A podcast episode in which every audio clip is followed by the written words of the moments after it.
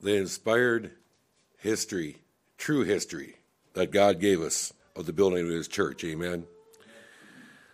Beginning in Acts 20, verse 13. And we went before the ship and sailed unto Assos, there intending to take in Paul, for so had he appointed, minded himself to go afoot. And when he met with us at Assos, we took him in and came to Mytilene. And we sailed thence and came the next day over against Chios. And the next day we arrived at Samos and tarried at Trogyllium. And the next day we came to Miletus. For Paul determined to sail by Ephesus because he would not spend the time in Asia, for he hasted, if it were possible for him, to be at Jerusalem the day of Pentecost. And from Miletus he sent to Ephesus and called the elders of the church. And when they were come to him, he said unto them, Ye know, from the first day that I came unto Asia, after what manner I have been with you at all seasons, serving the Lord with all humility of mind, and with many tears and temptations, which befell me by the lying in wait of the Jews. And now I kept back nothing that was profitable unto you, but have showed you and have taught you publicly and from house to house, testifying both to the Jews and also to the Greeks repentance toward God and faith toward our Lord Jesus Christ. And now, behold, I go bound in the Spirit unto Jerusalem, not knowing the things that shall befall me there. Say that the Holy Ghost witnesseth in every city, saying that bonds and afflictions abide me. But none of these things move me, neither count I my life dear unto myself so that I may finish my course with joy and the ministry which I have received of the Lord Jesus to testify the gospel of the grace of God. And now behold, that was it. Let us pray. Father, we thank you that you have given us your word. You've given us a true history of the establishing and building up of your church, Lord. And that building up is something you do to this very day. Lord, we pray now that be with the preacher, Lord. Help him preach it straight, Lord. And according to your word, the promise in your word, Lord, that your word never returns unto you void, but it accomplishes the purpose for what you sent it, Lord. We pray, Lord, that also according to your word, that your word, for all yours who are present and listening, Lord, that it'll bear fruit in their lives and build them up, Lord, and that for any lost sheep out there would hear, Lord, that this word would settle in their hearts and would bear fruit in their lives, bringing them to salvation, Lord. Lord, we pray be glorified through the preaching of your word, Lord. And Lord, be glorified throughout the land on this day. In Jesus' name we pray. Amen.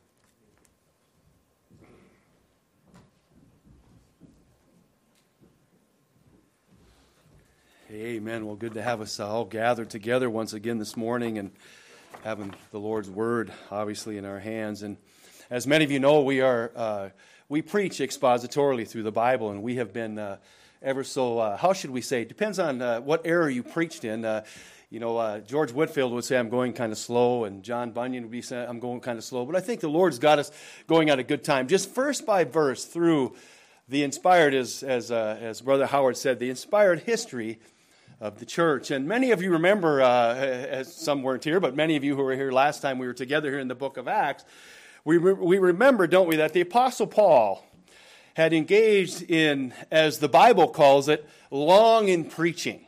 And uh, we remember as Paul is engaged long in preaching, we looked at the scripture and we saw there that he preached for a minimum of six hours. So he's there. And then while he's preaching and the candle light's burning, amen, because that's what they used. The Bible says there was many lights, there was many candles in there. A man by the name of Eutychus fell asleep.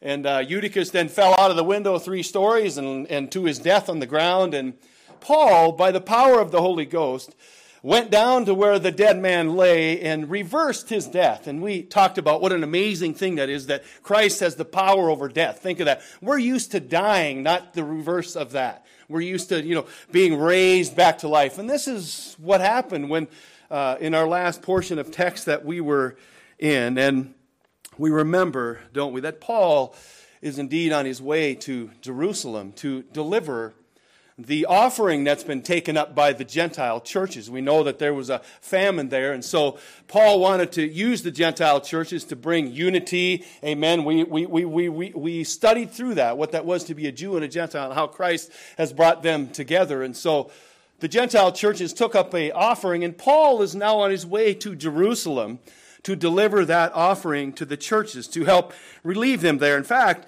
his intentions, the Bible says here this morning, is to arrive by the day of Pentecost. Look at verse number 16. We're going to just quickly, as, as uh, Luke gives us, again, continues his inspired geography lesson. Amen? Because, again, we've followed this all along.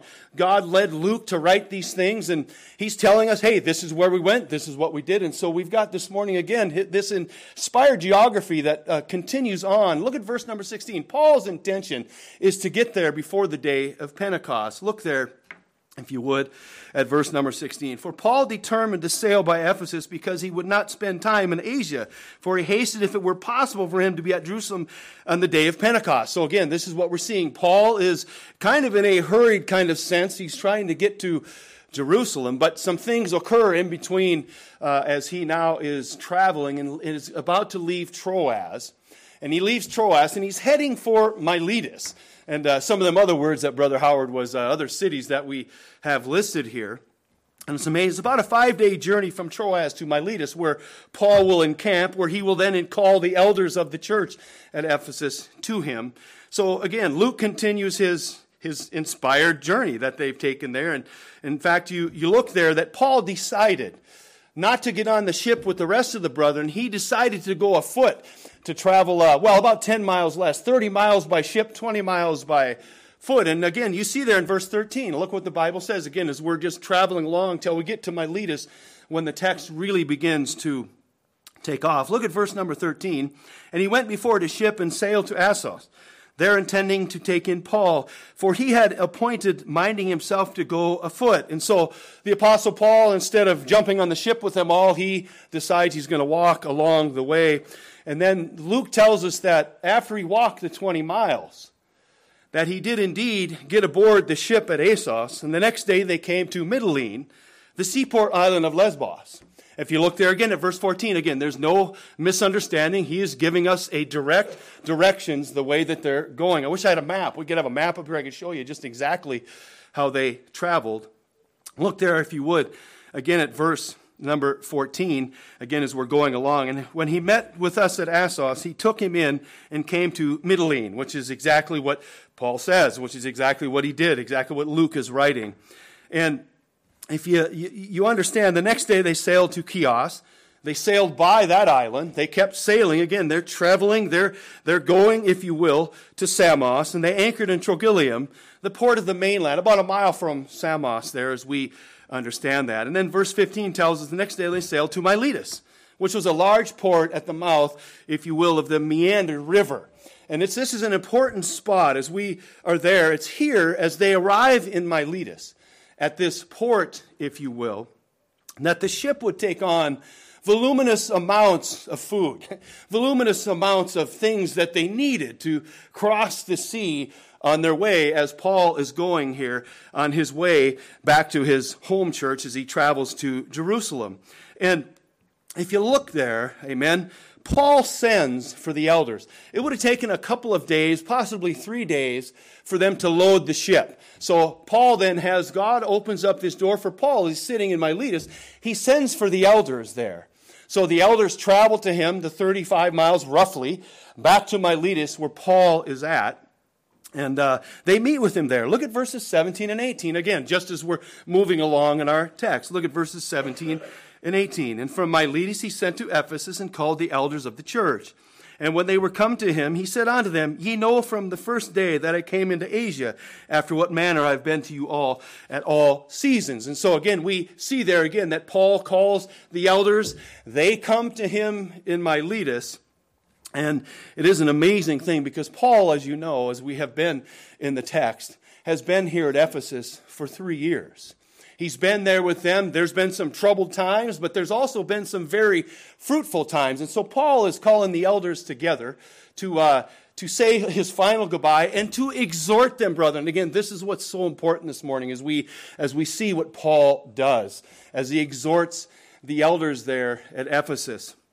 And I'm not going to get into eldership and all that. We have three elders in our church. We believe that's biblical, so we follow the, the biblical pattern of eldership. And, and so, Dean, I would highly recommend last week, Dean did a very, very, very, very godly job describing elders, how they set it all up. But this morning, what we're going to look at is Paul begins to exhort by using how he lived. And again, brethren, this is so important as, as an elder, even as a Christian, brothers, even as Christians. He begins to exhort them and he uses himself as an example.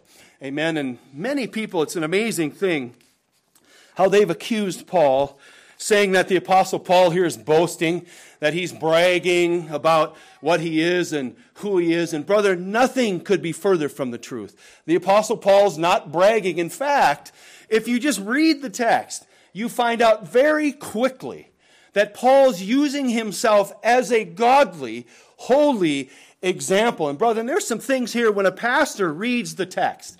There's nothing like reading a text and having that text dig deep down into your own heart. It's a stunning thing because it, it reveals in you some of the frailties that you have as a pastor. And so, what Paul is doing here, he's revealing to the elders, he says, As I've lived among you, so you too, as you, as you lead the church at Ephesus, these are the qualities.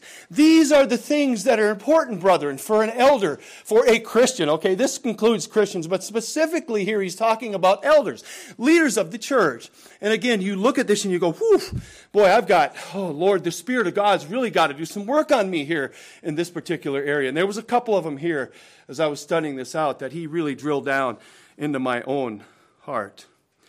Now, in verses 19, 20, and 21, again, Paul's not boasting. He literally explains to us what he means when he says, Hey, follow me, follow the example. You know how Christ like I was when I was leading you guys and leading the church there. Look at verse number 19. Look at the first thing as he goes on and says, These are the qualities, these are the things that should, if you will, be entwined in the heart of the man who is leading the church. Men, let me say men, the men who are leading the church. Look there at verse number 19. He says, You know how I've been amongst you since I've been here? Look what he says. Look at verse 19. The first three words immediately tells us that Paul is hardly boasting about anything. In fact, look what it says there serving the Lord. What Paul is doing here, brother, is immediately reminding the elders whose authority, whose power, whose rulership, whose lordship that he and every elder is under.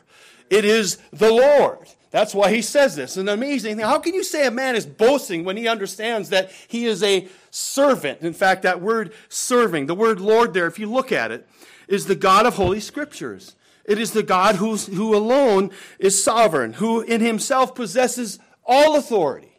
This is what Paul is saying. He's submitting himself to the Lord. He's saying, I serve the Lord. It is the sovereign God who has complete control, complete sovereignty over all things, and all authority. Brethren, absolute ownership. Again, brethren, this is the thing that many elders will do. I don't understand it. I can't figure it out, but it's a stunning thing. They will get into a position, and instead of being a servant, which is what we're going to look at, that word serving comes from the word doulos. It means slave. That he is a slave to the Lord. This is literally what it means. And elders many times will, it'll go to their heads, and they'll try and do what Peter says not to do and that is to lord it over the shepherd and the sheep of God. He says, don't do that. There's some characteristics here that Paul brings out that if you're going to be an elder, a leader in a church, again, these are things, brethren, that are so important so that the church and the elders can, uh, if you will, exist in unity and in harmony and together. When you become a, if you will, and I've been involved in some churches, believe you me, brother, where the pastor thinks he's the ruler of all. It's a stunning thing to behold. The pastor's not the ruler of all. Christ is the ruler of all. The pastor's under his leadership. Amen. And then there's some qualities that we as elders must have in order to properly lead the church, if you will. The Lord. This is who Paul says he is serving the Lord, sovereign God.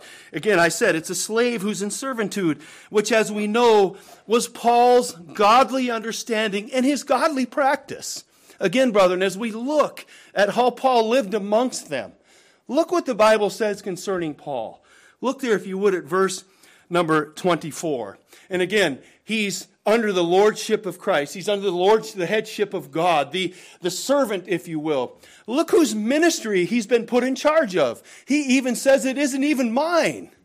And brethren, as an elder, it's not yours either. It is indeed. Look at verse number 24. Look what he says there. The Bible says, and but none of these things move me, neither count I my life dear unto myself, so that I might finish my course with joy in the ministry which I have received from who? From the Lord. It's not your ministry, brethren. And again, Paul is far from, I don't know how anybody could say he's boasting. He's actually submitting to the Lord. He's talking about the lordship that the Lord has over him. It isn't even my ministry. It's the one that the Lord has given to me. That's ownership, brethren. It is his ministry. And when one figures that out, it changes your attitude, it changes your heart, it changes your mind concerning those whom God has given us as, shepherd, as under shepherds to watch over and take care of. It changes everything. It really does. Look at Acts chapter 27. Paul again here uses this same terminology serve. It means to be a slave. It means to be underneath authority. Supreme, here ultimately, sovereign authority, God Himself. Look what he says there in Acts chapter 27. He uses this word again. Look at verse number 22 of Acts 27.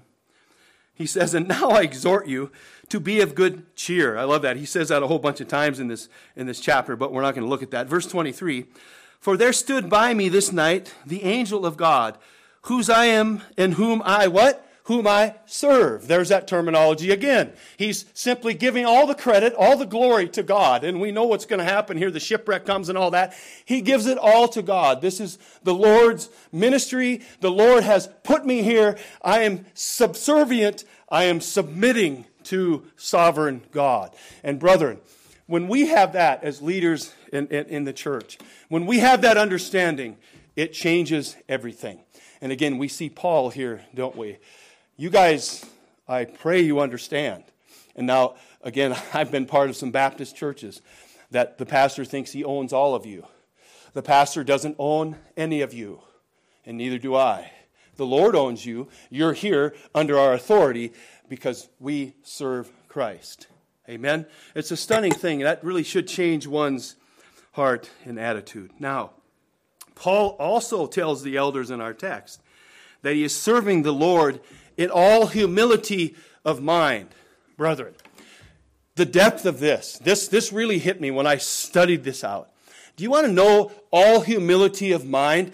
The, the actual meaning, what it really draws out, is an absence of arrogance. Can I say that again?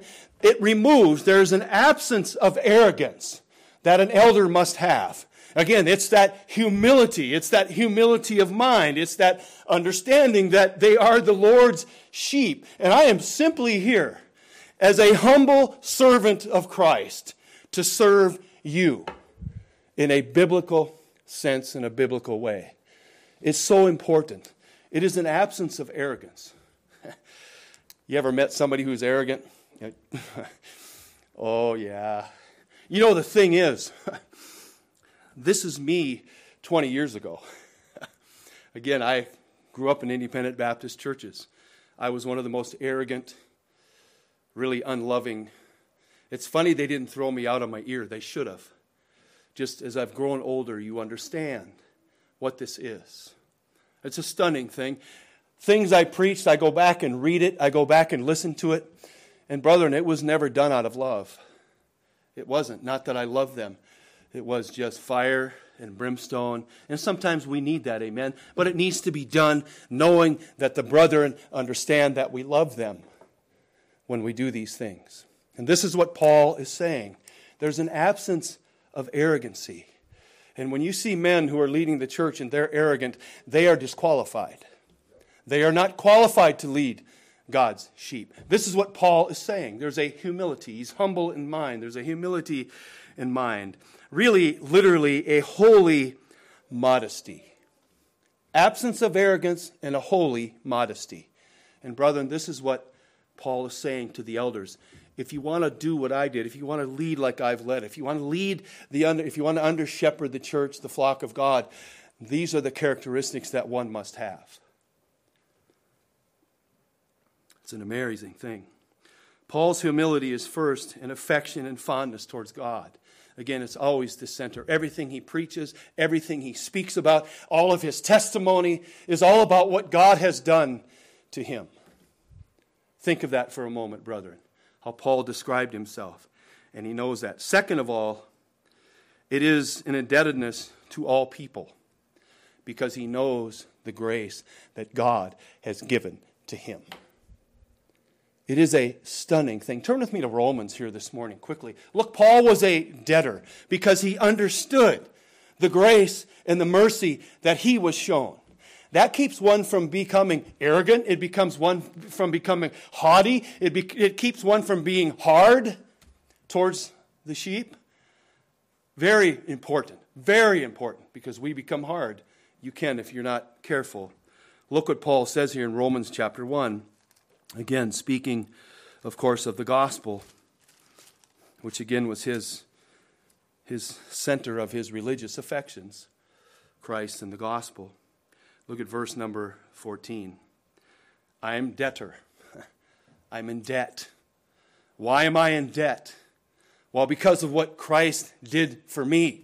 I'm indebted to him, therefore I'm indebted to who? Look at what he says here.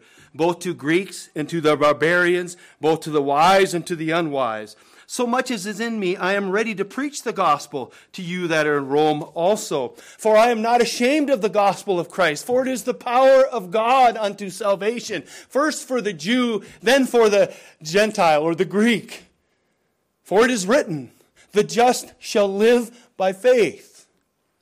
This was Paul's loving concern. He was indebted to God, and he understood that, and therefore he was indebted to others to preach the gospel unto them, the soul saving gospel. And we'll see why that's important as we move along. Look at Paul's humble attitude towards himself, just a couple of verses. Look at 1 Corinthians 15.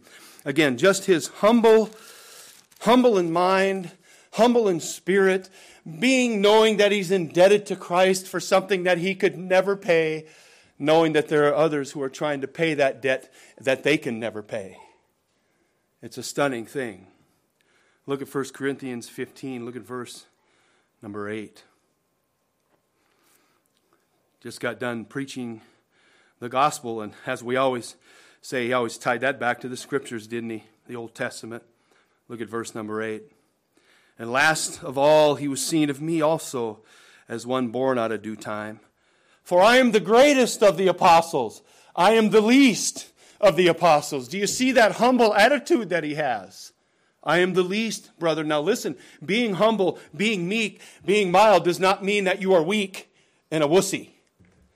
It is a far greater, it is a far greater thing, brethren, to have the Spirit work in one's heart, to make you meek, to make you mild, to make you humble, because your natural heart your natural state doesn't want that. It wants what you see a lot of times men lording over the sheep of God, which causes, oh, brothers and sisters, all manner of problems. But I want you to see this. Not only does he say that he's the least, I want you to see this word that he uses three times. Again, brethren, something that never left Paul's vocabulary when he was preaching, when he was teaching. Look there. See if you pick the word up like I did. The Bible says, For I am the least of the apostles, that I am not meet to be called an apostle, because I persecuted the church of God. But by the grace of God, do you see that there again? He never forgets it. Once, by the grace of God, I am what I am. And his grace, which was bestowed upon me, was not in vain, but I labored more abundantly than they all, and yet not I, but the grace of God which is in me. Brethren, when one forgets that we have nothing, we have nothing. What does it say? What did Paul say earlier, 1 Corinthians? Why do you boast as though you haven't been given it? All of us this morning have talents sitting here. Amen. All of us have been, gifts, been given gifts by God. We're just in different roles. We've been given it. That's it. You haven't earned it. You can't, you can't produce it. It is something God gives to you. And Paul is reminded of that. The grace, the grace, the grace of Christ. And again, it keeps you and I from being overbearing, from being too nosy, from being and lording over the sheep of God. Look at one more time again. This is all just Paul's vocabulary. This is what he this is what he's telling the elders. If you want to be good leaders and good shepherds of the church, have these qualities that I have as I follow Christ. Look at Ephesians 3, just another one. There's too many in the Bible, but just look here a couple of them. Whereof I was made a minister according to the gift of the grace of God given to me. Again, he's grace is is in his vocabulary.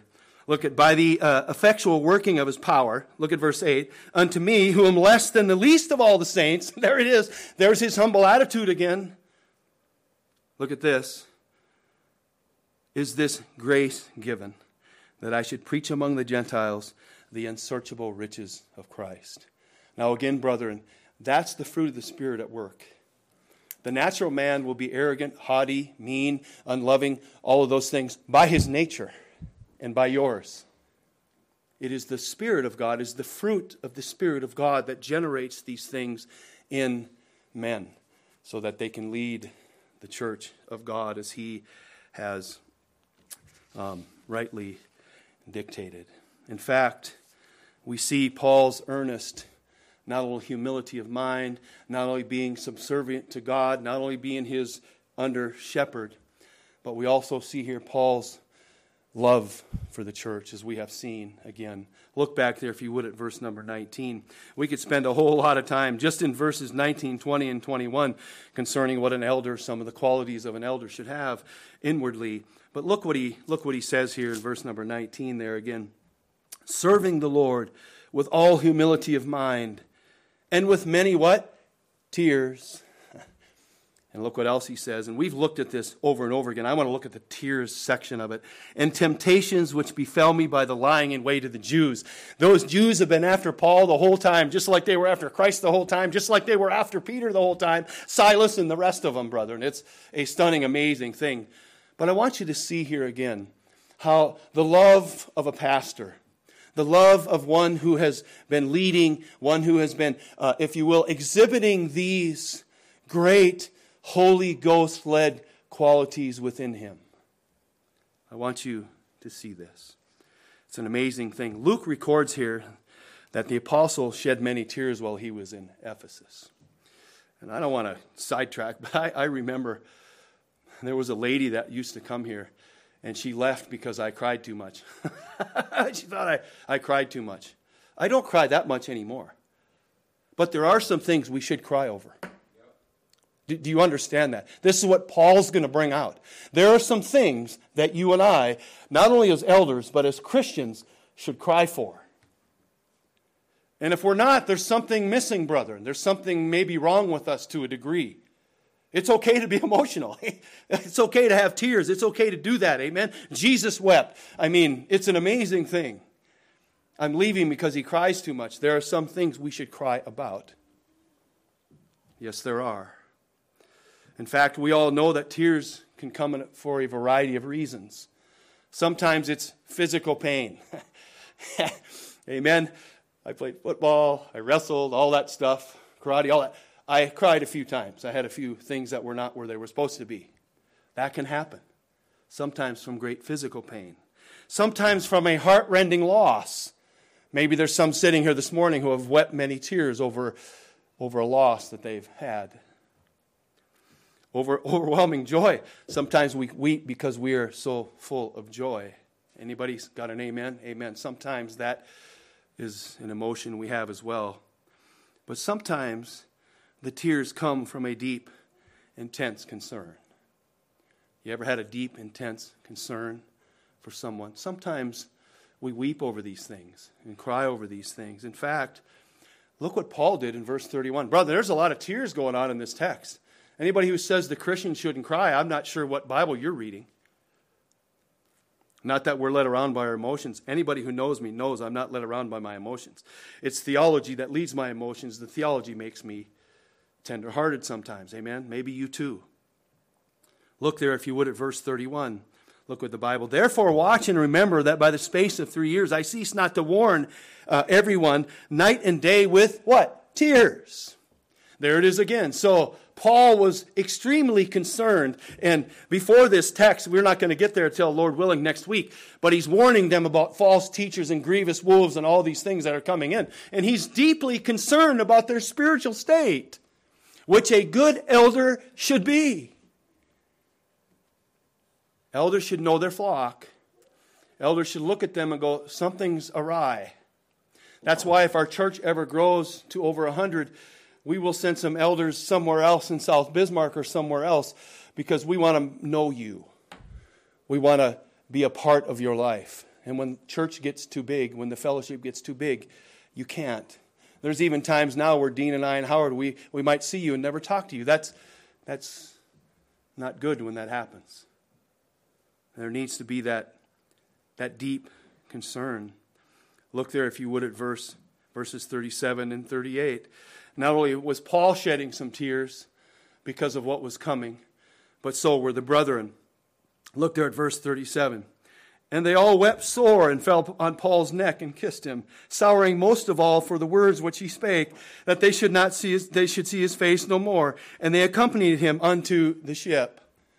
So here we have Paul weeping with tears over their concern. These brethren are, are sorrowful because of the great loss. They were not going to see Paul again until eternity, which they've seen him now, obviously. But that was their concern. They were concerned about the apostle Paul. In fact, look what Paul said when he wrote to the church at Corinth. Look at 2 Corinthians quickly there, if you would. Again, Paul's great concern for the spiritual well being of the flock of God. Look at 2 Corinthians chapter 2, just a couple of them here.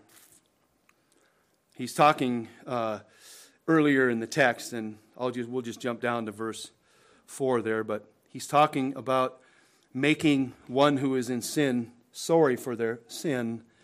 And he's talking about that. And then he says this, verse 4 For out of much affliction and anguish of heart I wrote unto you with many tears. Not that ye should be grieved, but that ye might know the love uh, which I have more abundantly unto you. So again, there's Paul the pastor, Paul the emotional, if you will, who's led around by theology, but he's, he's got this great love for the church. Not only does he have a tearful love for the church, you know who else he weeps over? The lost. He weeps over the lost. Look here, if you would, at Philippians. Again, Paul baring his soul to us. He weeps over the saved, he weeps over the church, he weeps over the lost. Look here in Philippians chapter 3. If you would, look at verse 17. Philippians chapter 3, look at verse number 17. Brethren, be followers together of me, and mark them which walk so as ye have us for an ensample. There it is again. Paul not replacing Christ, but he's saying, as I follow Christ, follow me. I am a good godly example for you. Look what he says, verse 18. For many walk, of whom I have told you often, and now tell you even weeping, that they are the enemies of the cross of Christ. Here's Paul. Again, we know his love that he had for his fellow countrymen, his fellow Israelites. His prayer to God in Romans 10, right, was that they might be saved. And so, again, we see Paul here as one who is just, if you will, tied so fervently to the brethren. His great concern, their concern for him. He's concerned about the church, he's concerned about the lost. He prays for them as well. And finally, we don't have time. I'll give you the verse. Everybody knows the Old Testament verse, Psalm 126, right? Verses 3 through 6. It says, We go weeping Amen. Exceeding joy as one sees the fruit of God, right? Bringing in the sheaves. He's, they're preaching the word of God. They're watching the fruit of the preaching of the word of God. And the psalmist says, We come weeping, seeing what God has done. So we see all of those emotions. We see all of that in Paul's life and in the Bible. Now, this is why it's so important. When these godly characteristics dwell together in a man, There is a holy kind of leadership that the Spirit of God creates. And again, brethren, this is biblical, godly, man, if you will, shepherd led uh, love for the church. These are the characteristics. And when they dwell together in a man, it is a beautiful thing when the Spirit of God puts that there. So often, brethren, as I said, one is usually missing.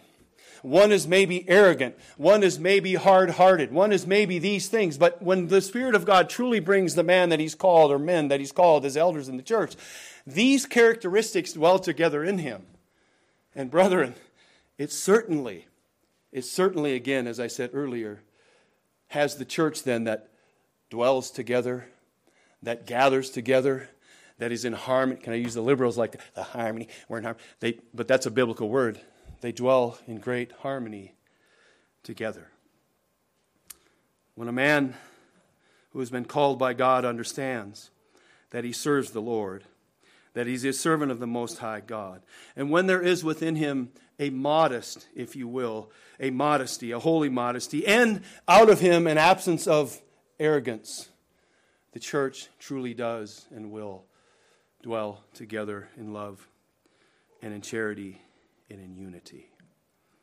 Well, Paul finishes that portion of it there, and then he, if you will, reminds them of another thing. Turn back to Acts, if you would. Acts chapter 20 again, as we are working our way down through here together. Acts chapter 20. Look at verse number 20. He's laying that out there, and then he says this And how I kept back nothing that was profitable unto you, but have showed you and have taught you publicly and from house to house. Paul stands before these elders, again, as he's saying his last goodbye, as he's instructing them before he leaves. He reminds them of their solemn, godly, biblical duty to fearlessly preach the Word of God. That's what he's doing. The, the man of God, the elder, the, the, again, Christians, but specifically elders here he's talking to, these qualities need to be in him. And one of the things is fearlessness when it comes to sticking to the truth of God's word. And brethren, we live in a world today that men run like a bunch of sissies when it comes, when they're trying, somebody's trying to impose their political correctness and all this garbage on top of them. No, a true man of God an elder that Paul again is talking to here, will fearlessly preach the word of God.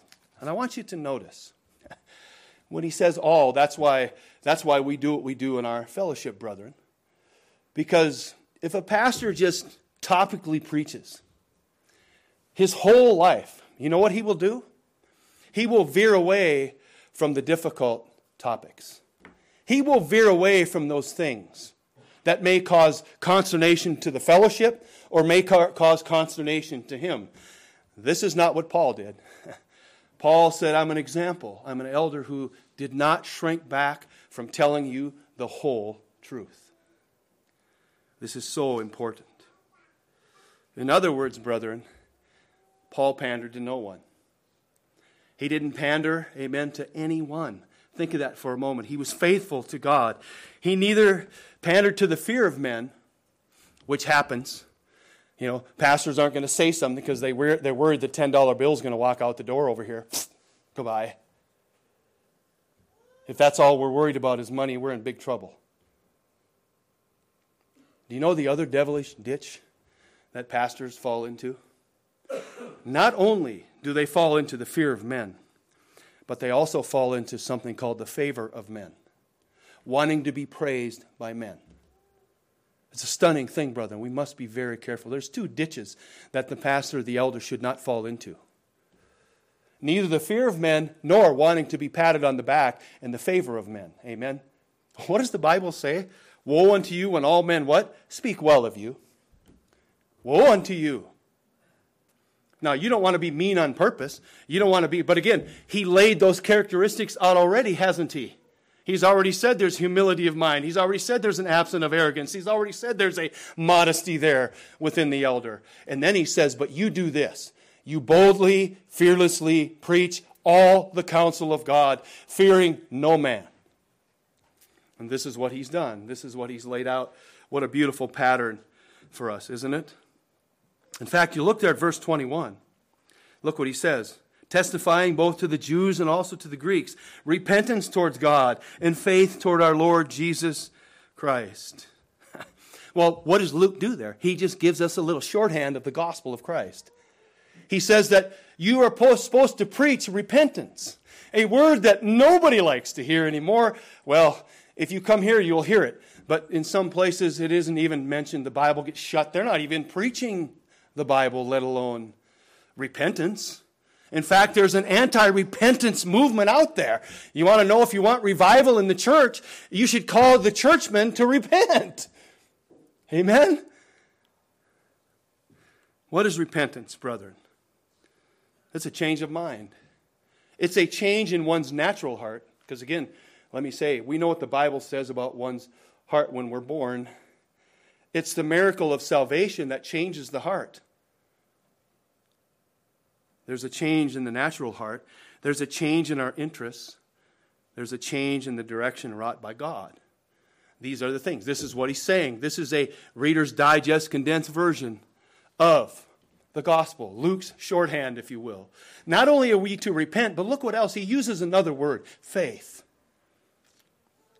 Faith is the assent of one's mind to the truth of divine revelation that is given out by the authority of God. The Bible, brethren. Amen. Not my dreams and my visions, but the Bible, what the Bible says, the Word of God. This is what true faith is produced by. It is by the Word of God. In fact, look at verses 26 to 27. Look there, if you would, down in the text. Wherefore I take you record this day that I am pure from the blood of uh, uh, all men. Can you imagine a preacher who has preached so faithfully he can say, I am free, I am clear. Because why? He was fearless. He, he was more concerned about what God thought than what men were thinking. Look at verse 27. For I have not, I have not, he says, uh, if you will, shunned to declare unto you all the counsel of God. Again, brethren, this is what happens when one is preaching through the Bible. It makes the preacher, it makes the elder, it makes them address issues they're having in their own lives and in the lives of others, which is what this text did to me again as I analyze my own heart to say, oh, am I loving? Am I mild? Am I meek? Am I humble? And that's not a braggadocio thing, it's just things that you have to look at because that's a qualification of an elder. An absence of arrogance. All of those things. A, a holy modesty. He says there that I have not shunned to declare unto you the whole counsel of God. That is fearless preaching. In fact, he recounts it again. Look at Acts chapter 26. Look what he does here again. Just he, he says the same things as he's standing before the elders as he does before anyone. He's standing before the elders and says it, and now he's standing before King Agrippa and he says the same, almost exact thing. Again, Paul's message, the gospel, never changed. It hasn't changed today either except for men who are trying to change it. Or, you know, men who are trying to make, how should we say, can I quote this? To make Christianity more attractive.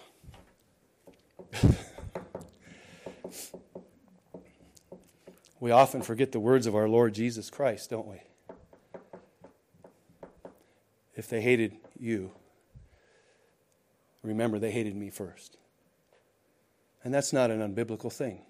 When one is teaching the truth, or just simply teaching the Bible.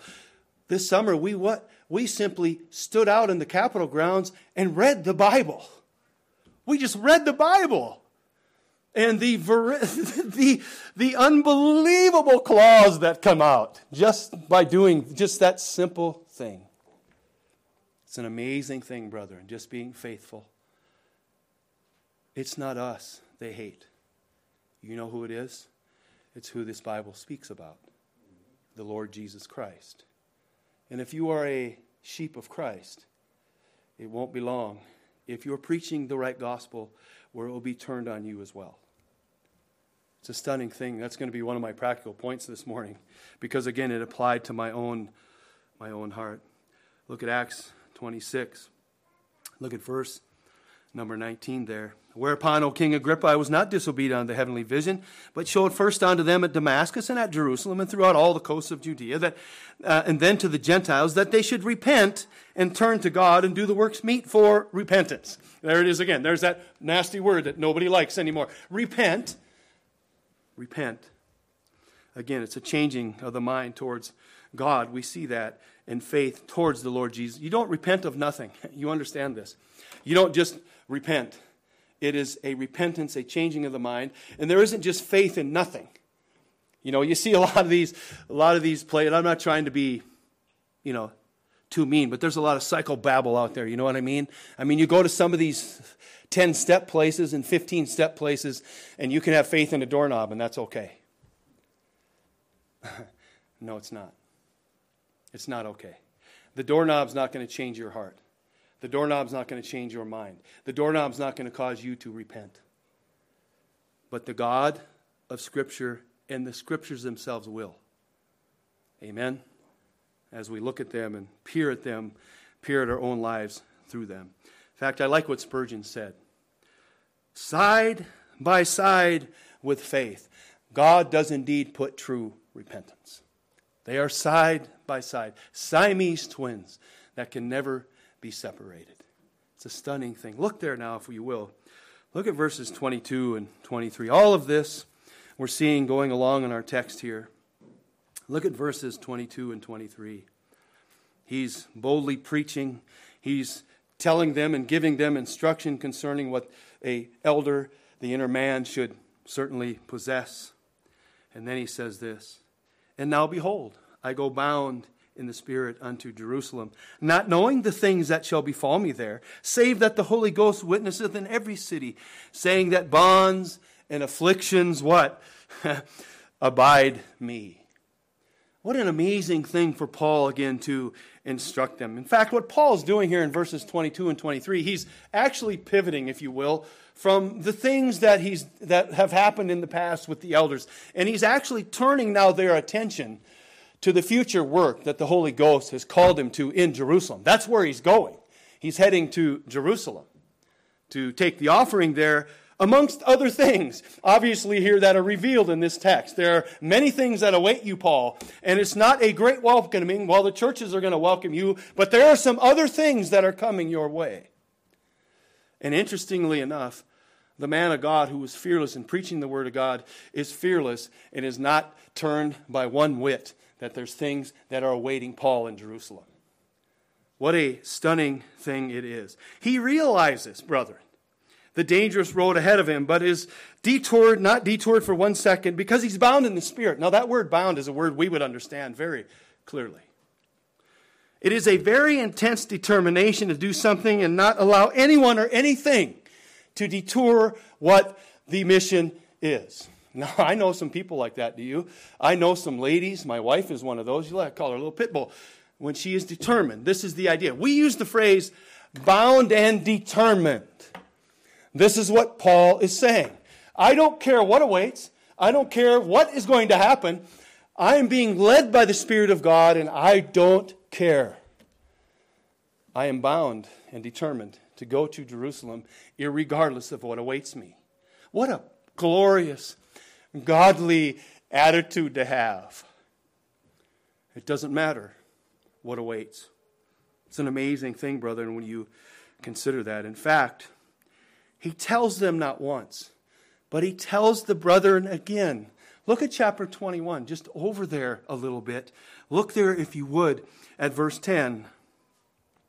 And we're, Lord willing, going to get to Agabus, but this is what's happening. Look at verse 10. And as we tarried there many days, there came down from Judea a certain prophet named Agabus. And when he was come unto us, he took Paul's girdle and bound his hands and feet and said, Thus saith the Holy Ghost. So shall the Jews at Jerusalem bind the man that owneth this girdle, and shall deliver him into the hands of the Gentiles. Verse 12 And when we heard these things, both we and they at the place besought him not to go up to Jerusalem. Look at verse 13. There's more tears again. And when, then Paul answered, What mean ye to weep and break mine heart? For I am ready. Brethren, listen. It's an amazing thing. Not to be bound only, but also to die at Jerusalem for the name of the Lord Jesus Christ.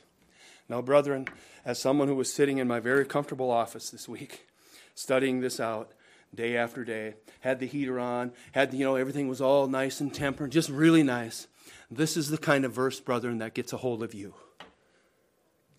Are you willing this morning to die for the gospel of Christ? Really?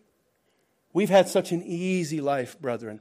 Wednesday night, we were praying for those brothers persecuted in India and all over the world.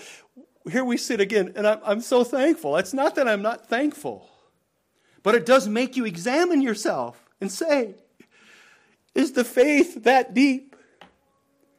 Is it that deep that I would die for what I believe? Would I really? This is what Paul says. He's ready not only to be bound, but to die there. But then again, Paul in our text reveals something else about his godly view of himself. It's a stunning thing, brethren, when you consider this. I've never thought about the Apostle Paul as one who considered himself and looked at himself from an accountant's point of view. Have you? You ever thought about the Apostle Paul looking at his life and going, that's, that's kind of a, you know, it's an accountant kind of view. Look what he says. Look back there if you would. If you Look there at verse number, uh, Acts chapter 20. Look at verse 24. Listen to what he says. But none of these things move me. Nothing moves me. I'm led by the Spirit of nothing moves me. Then look what he says. This is accountant terminology, brethren. Look what he says. None of these things move me. Neither count I my life dear to myself that is an, an accountant terminology that he's using there. He looks at his life in, if you will, an accountant's terminology. What is he doing, brethren? He weighs carefully the credits and the expenses that his life has been going, that's been going on in his life. I count my life as nothing. Certainly not dear to me. He weighs out, brethren, you look there, do you see that? He weighs out the temporal things and the eternal things. And again, brethren, this is something that we Americans got to get a hold of. We have to weigh out the temporal things and the eternal things. This is what he does. His life here is what? Temporal. But what he says in the rest of the text is eternal. It's what's eternal that is important. Seth and I have this conversation quite a bit, and the kids talking about eternal things. What's it going to be like, Dad, when you, you old goat, when you, when the Lord takes you? I said, it doesn't matter what it's going to be like. What's important is whether or not you have your eyes on eternal things. Because the next 50 years will be gone, and you too will have to stand before God. That's what Paul is doing. He's accounting his life, the temporal and the eternal things. Look as he finishes the text. Look what he says. I count my life unto me unto myself, so that I might finish my course with joy, and the ministry which I have received of the Lord Jesus, to testify the gospel of the grace of God. That's eternal things, brethren. The gospel is what has eternal ramifications on your life and on mine. This is what he is most concerned about. In fact, he writes about it again. Look at 2 Timothy as we, we're bringing this to a close. I want you to turn to 2 Timothy, the very last words. We've read this before. The very last inspired words that is written of Paul, he says this, and again, he's counting the cost. He's counting the eternal versus the temporal. Look what he says. Chapter 2, look at verse 4. Look at verse number 6 for I am now ready to be offered. And he's talking about being poured out as a, we don't have time, but if you go there, he's talking about the Old Testament drink offering that would be poured out at the bottom of the altar as a sacrifice to God. This is what he's saying. I'm ready to be sacrificed for the things of God, which he obviously was.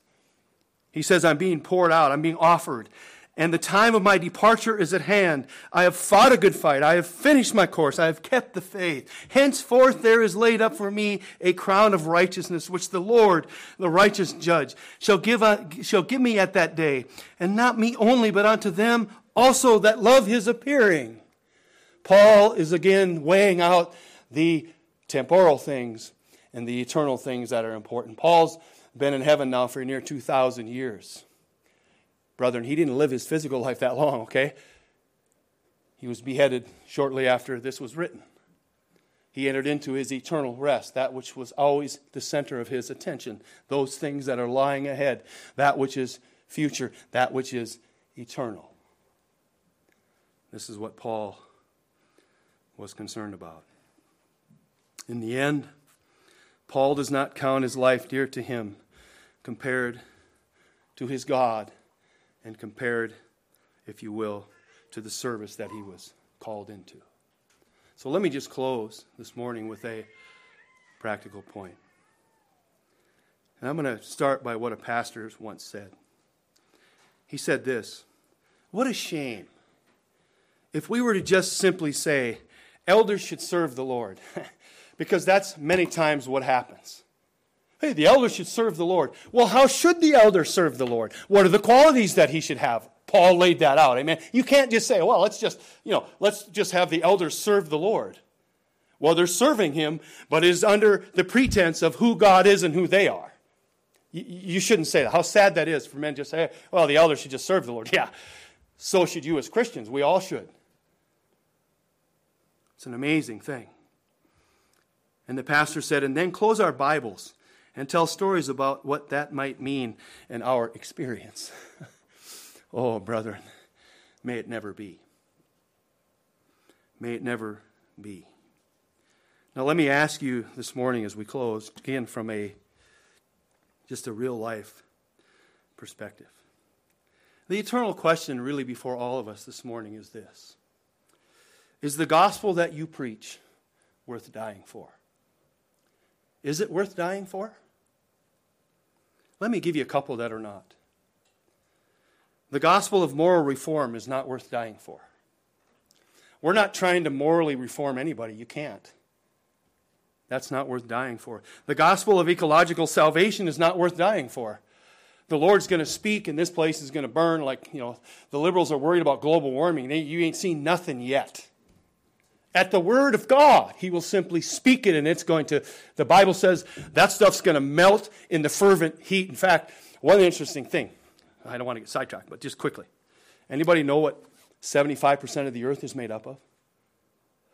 Water. What's water? Hydrogen and two parts what? Oxygen. Do you realize that when God, as He has been holding water in its present state, when that state is removed, you're going to see an explosion like you've never seen. It's a stunning thing. One other interesting thing you talk to a firefighter, again, I'm getting off course a little, but I want you to get a hold of this and understand this. You know that when steel heats up and it gets burning so hot and you spray water on it, you know what it does? It ignites it. It won't put it out. The heat is so hot that the water you think is going to put it out actually ignites it because of its, comp- because of its composition, what it's made up, H2O. Brethren, the ecological gospel is not saving anyone, and it is not worth dying for. Amen? The gospel of the seeker sensitive and being the hippest church in town is not worth dying for. I'm glad this morning that we're not sitting in a fellowship where the pastor has his skinny jeans on, holes in his shirt, totally un, if you will, not holding forth the reverence of God. It's an amazing thing. The gospel of political correctness and social justice, which has invaded the Western churches, is not worth dying for. Christ died for one race. You understand that? The human race. I'm white. Some of you are not white. Some of you are darker skin color than I am, but you are a part of the human race. One race. Christ died for the human race. Different colors. That is a putrid, unholy, unbiblical, devilish gospel. But, brethren, let me just remind you as we close there is one gospel that we should die for. It is the gospel that Paul preached. It's the gospel that we have heard this morning. It's the gospel that comes from the pages of sacred Scripture. And that gospel that never changes. That's the one, brethren, that we should die for. It is indeed a most important thing for the souls of men. That we, as elders and as Christians, fearlessly and faithfully preach the gospel of Christ, that which alone can save. And, brethren, more than that, and, that, and that's not more than that, but on top of that are the characteristics that Paul talked about. A man or a woman who is humble, one who is not arrogant, one who understands that they are a servant of the Most High God. Amen? That's, brethren, where we want to be. This is how my heart has been pricked this week. So many areas. So many areas. We pray the Spirit of God will work on each of us. Let's pray. Father, we understand that men indeed are frail, they are indeed fallible. We have this thing called a sin nature that we struggle and wrestle with. And yet, as we look at Scripture this morning, we see